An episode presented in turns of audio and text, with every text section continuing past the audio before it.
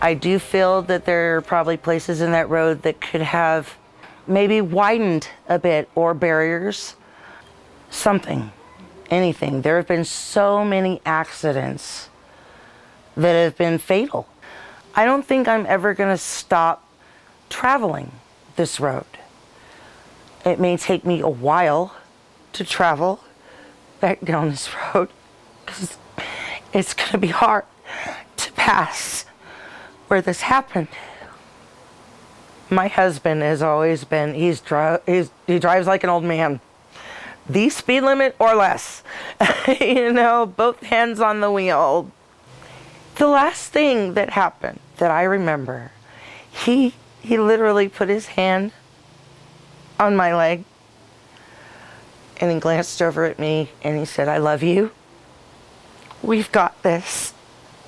And the lights went out. That was it. That was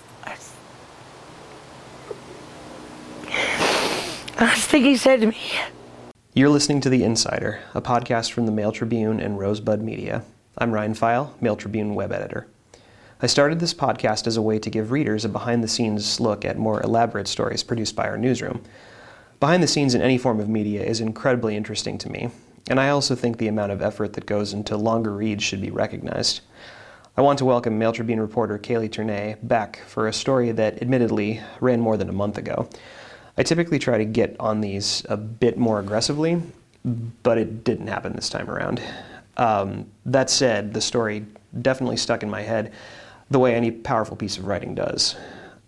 Kaylee's piece, Highway 199 A Road to Ruin, told the story of a dangerous stretch of highway, or Highway 199, which is a main thoroughfare between the Rogue Valley and the South Oregon coast.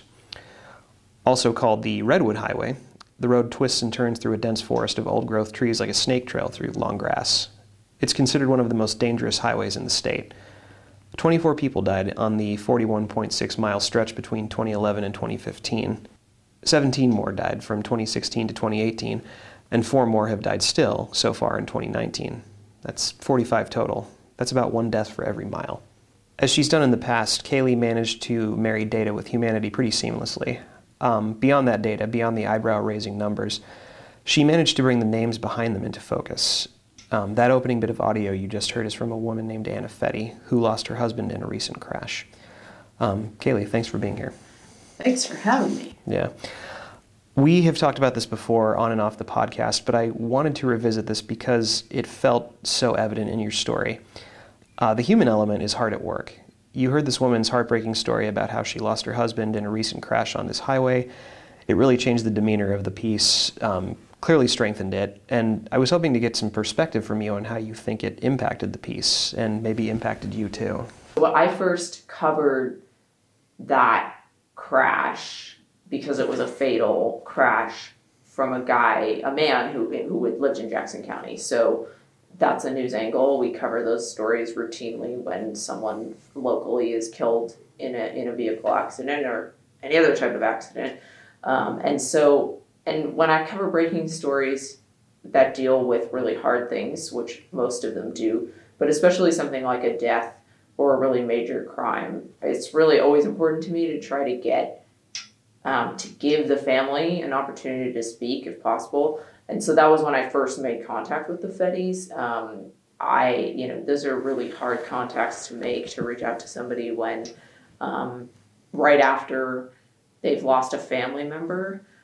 It's not fun. It's probably one of the most difficult parts of the job. Absolutely. Um, but it's I've considered it really essential when we know that we have to cover a story because you don't want to just say, it's not news that this man died, but by contacting the family, we have a chance to say that there's more to this story than the fact that he died. Anyway, so that's sort of the background that eventually led into this longer investigation. It started with me, with me contacting the Fettys and being in touch with them to just cover the fact that guy had been killed in this accident and here's how the family has to pick up the pieces now and what they remember about him.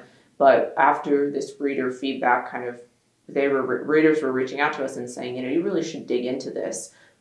Uh, there's nothing I love more than when readers do that.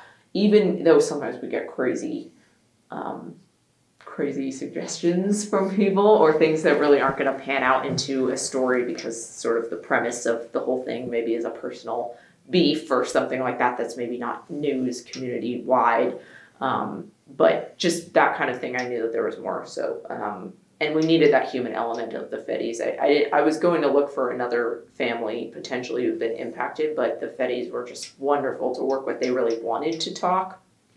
And um, so, and you know, they were very candid and open and welcomed us in to, to ask them questions about one of the worst days of their entire lives. And, you know, that all, they make the story possible by opening up to us about those things. hmm And so, I mean, and you, you pretty much answered this already, but um, the the process for this beyond uh, Oregon State Police, Oregon Department of Transportation, et cetera, you know, the typical people that we call for these types of stories, um, that essentially kickstarted people um, calling into you and saying, keep going. And you reached out to the Fetties again and, and then said, can we talk about this more? Um, was the second call more intimidating than the first call? I actually didn't make that second call because because I had heard, um, and this is something actually to to be following up on probably eventually.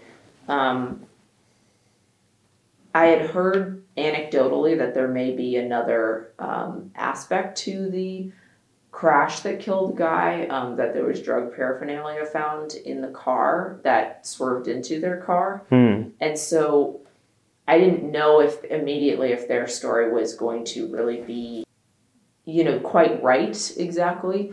Um, if that's the case, because, you know, the story that I wanted to look into is is Highway 199 more like un, is it exceptionally dangerous? Um, because there's always been that that um, reputation that it's had because it shows up on these sort of weirdly sourced lists that ODOT really is not a fan of. They bring it up a lot in their presentations and internal materials. Is you know the news media repeats this line that this is one of the most dangerous roads in the country um, from these lists that analyze data weirdly or we don't even know where they get their sources for those things um, and so or for that claim to back up that claim anyway so um, so i didn't make the call um, i was working with another member of our of our team here um, at the mail tribune and at rosebud um, who's on the rosebud video team um, because one, uh, he actually really was as passionate about the story as I was um, because he had been coming back from the highway from the coast. I mean, on the highway when they saw the crash that killed the guy. Oh wow. And this, um, you know, this uh, coworker of of ours is um, a young father, and he, um, you know, immediately was thinking about his own family and how much that's on his mind every time he travels that road. And when you every time that there is a crash that's reported, I mean, you look at those comment sections and everyone says, and you know, the anecdotal evidence of Facebook comments is not necessarily indicative of an actual and true trackable phenomenon, but it's worth looking into that there's enough of this feeling for people that, you know, this always happens on Highway 199. We've passed so many crashes, or we've seen so many crashes, or we've seen so many near misses. Um, all that to say, um, Ian was actually the one who reached out to the family. Um, and so uh, when they ended up being so willing to talk, you know, that, that also definitely helped spur um, the process along. They, they wanted to share their story. I think they really have taken the mindset of they want, I mean, they don't want other families to lose their family members. And so if sharing their story is a way, some part of making a difference to try to keep that highway make that highway safer, they seem very willing to do that. Sure. How long, all told, did you spend uh, conducting your interviews, researching, reporting, just the whole bit? So the accident that um, Guy was killed in was August 4th, and we ran the story on August 25th. So it feels like it was a lot longer than that. Um, but it was just about a 21 day turnover Mhm. frame for that. The biggest reason why that was possible, though, because often that that wouldn't be because this was a really a data heavy data backed up story um, was because the Oregon Department of Transportation was very transparent, very open, and very available to talk about what's going on in this highway and what they've already done. It's not like this is a new thing for Oregon Department of Transportation. It's not like this is new for ODOT. This is something they've been aware of for the past 15, 20 years. And they've made these steps, uh, they've made these improvements along different parts of the highway um, and tried to address traffic safety. Um, but clearly, people aren't always aware of that. And, and I, you know, I don't think most people feel like it's been quite enough yet to make a difference and make an impact on the amount of people dying on that road every year. And the numbers back up that feeling. I was just going to say we see that in the data. It's it's very consistent and, and, and continues to be. Um, you know, it's a it's a highly traveled road, but compared to roads in the Portland and highways in the Portland metro area, it gets significantly less average daily traffic, um, and it's quite short. The part that's on the Oregon side of the border is is forty one point six miles long. Right. I think, um, just under forty two miles, and there have been forty five deaths in this time period that we that we looked at between 2011 and 2000 the end of 2018 or no no that, that includes 2019 data to now yeah um, so that begs the question. I mean, uh, with all of that going on, what are some of the key reasons for, or, or, I mean, even even things that are under investigation by ODOT as possibilities for being the reason for that number of crashes? People travel really fast on this road, um, and it is extremely narrow. There's just so, I, you know, Gary Leaming, the spokesman for ODOT that we always that we talk to for these stories um, you know, he he said that he just described it. I think as there's so little margin for error on this road. You know, other other roads, I five, other things they have, they have grassy medians, they have concrete medians, they have um, you know metal barriers and things, and and there's so little of that. So so a, a good number of these crashes are head-on fatals. Because um, you're ultimately in a tunnel essentially. I mean, j- just with the with how close the trees are in on you. Um, yeah, I mean, you're essentially in a tube, basically. Yeah, and people travel very fast, and the highest rates of crashes occur where Highway 199 meets um, uh, roads uh, meets roads in Cave Junction and Selma and Kirby, these areas where there's cross traffic. There's mm-hmm. actually, unsurprisingly, because there's more people there and, and cross traffic, people there's a higher rate of crashes in those areas um, because people are often going very fast and don't slow down enough to be going through, you know, a, a populated area. Right. And um, honestly, some of the factors that we might think, like weather or time of day, a lot of these crashes happen during the day. A lot of them happen during normal weather, during daylight hours. So those sorts of factors aren't really contributing to those. It's a lot of driver behavior,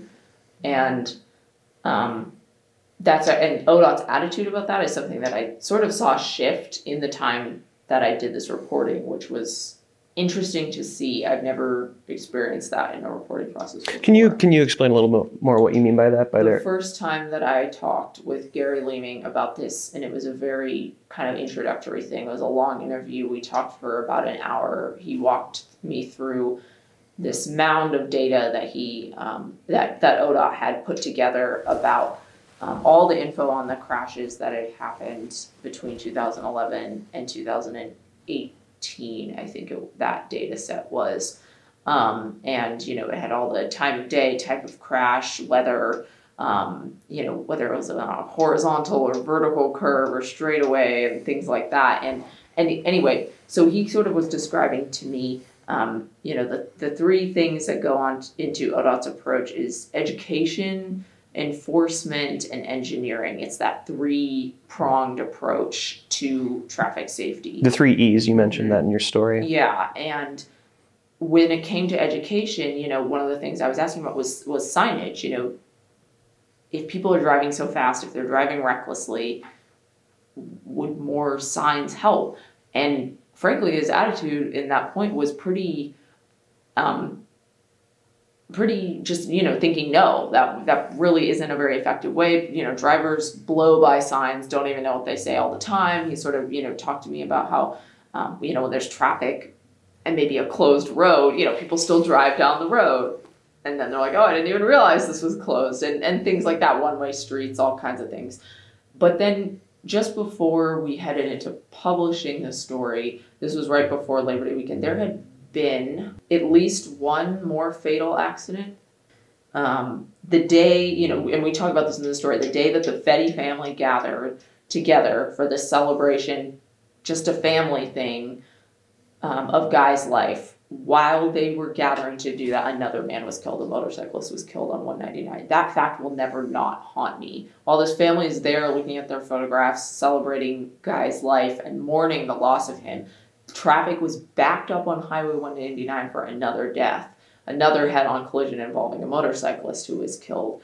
And so with so fast forward to the week before we ran the story, and I'm contacting Gary for last minute kind of um, updates and you know i ask him about other stuff and he's like you know we should you should know like we have this with this sign campaign coming up for for labor day we're going to be rolling out lighted signs and using the overhead sign to let people know like four people have died on highway 199 this year already like don't be the next. And that was very surprising to me just given the attitude it's quite a um, switch. you know and i'm not meaning to critique him for that attitude at all because he works with this stuff all the time and i Mhm. don't. But it was just interesting seeing that, that attitude shift. And you know i asked him what's changed? And you know that quote's also in the story. He, he just said we're, we're desperate we are frustrated and desperate and we want to do anything to get people's attention Mhm. to stay safe so are there i mean are there any other things that they can do or any other things that they're trying right now Um, one of the things that is really interesting um, that I quickly realized from the process talking to Gary is, um, and I've seen this reporting on other stories with ODOT, is it's a very collaborative organization uh, or collaborative agency. You know, maybe more so than uh, more apparently so than than some other state agencies. So they really had done a lot of work with local folks, you know, who live off Highway 199. That's how I got connected with um, with Kate Dwyer from um, from Illinois Valley Community Improvement, and um, you know, just really realizing that they work with a lot of people locally. They're pulling stakeholders together and trying to keep conversation going about this, um, and so I think that they're they're going to continue to work on it. Um, you know, when I when I spoke with Kate Dwyer from um, from the Illinois Valley, you know, she expressed the um, how she felt um, driver's ed and a lack of driver's ed support for um, for the youth and in Illinois Valley uh, was a contributing factor that you know people are are not being taught properly um, you know proper safety in driving um, without driver's ed so that was you know something that she sees as a potential solution as well um, I don't know what's going to happen with that because that's obviously a very different funding structure than um, and a lot of a different system than engineering or signs or things like that. Um, and then another piece of it is um, enforcement. One of the things that ODOT has suggested and that they're going to be continuing to look into and, and they might end up doing is establishing a safety corridor. There have been some difficulties with that because a safety corridor is supposed to be fairly contained, but the one of the other tricky things about Highway 199 is that its accidents are spread out all over the highway. It's not like there are you know there are these higher concentration areas, but they're they're everywhere that these fatal crashes happen and and other types of crashes.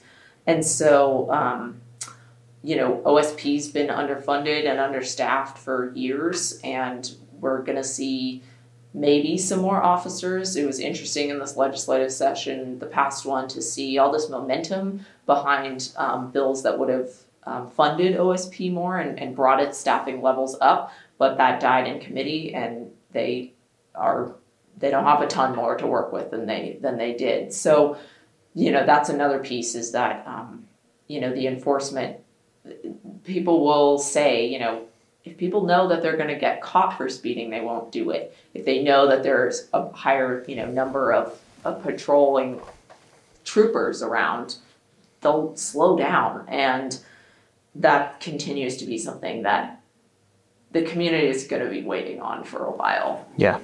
What uh, what has the reader feedback been like on this? Especially, uh, uh, I would be curious to know what the the Fetties thought. I think the Fetties are really um, well, I, I heard from Anna afterwards, and she was, um, you know, she thanked me for doing the story and said that, you know, she she really liked it and she wanted more copies and, and things. Um, really, I feel like she's done, like I need to be thanking because just to be so candid as she was, you know, even in front of a camera too, people can be more uncomfortable with that, and she was just so raw and um, and very honest and and, and open. So, she seemed to me. Sorry to interrupt. When, when I, something that struck me about her when I watched the videos too is she really seemed to have her thoughts very well organized too. Just about how about I mean, which is incredible, uh, coming off um, a tragedy a tragedy like that so soon. It's interesting watching her hold herself back from crying because I was confused by that a little bit.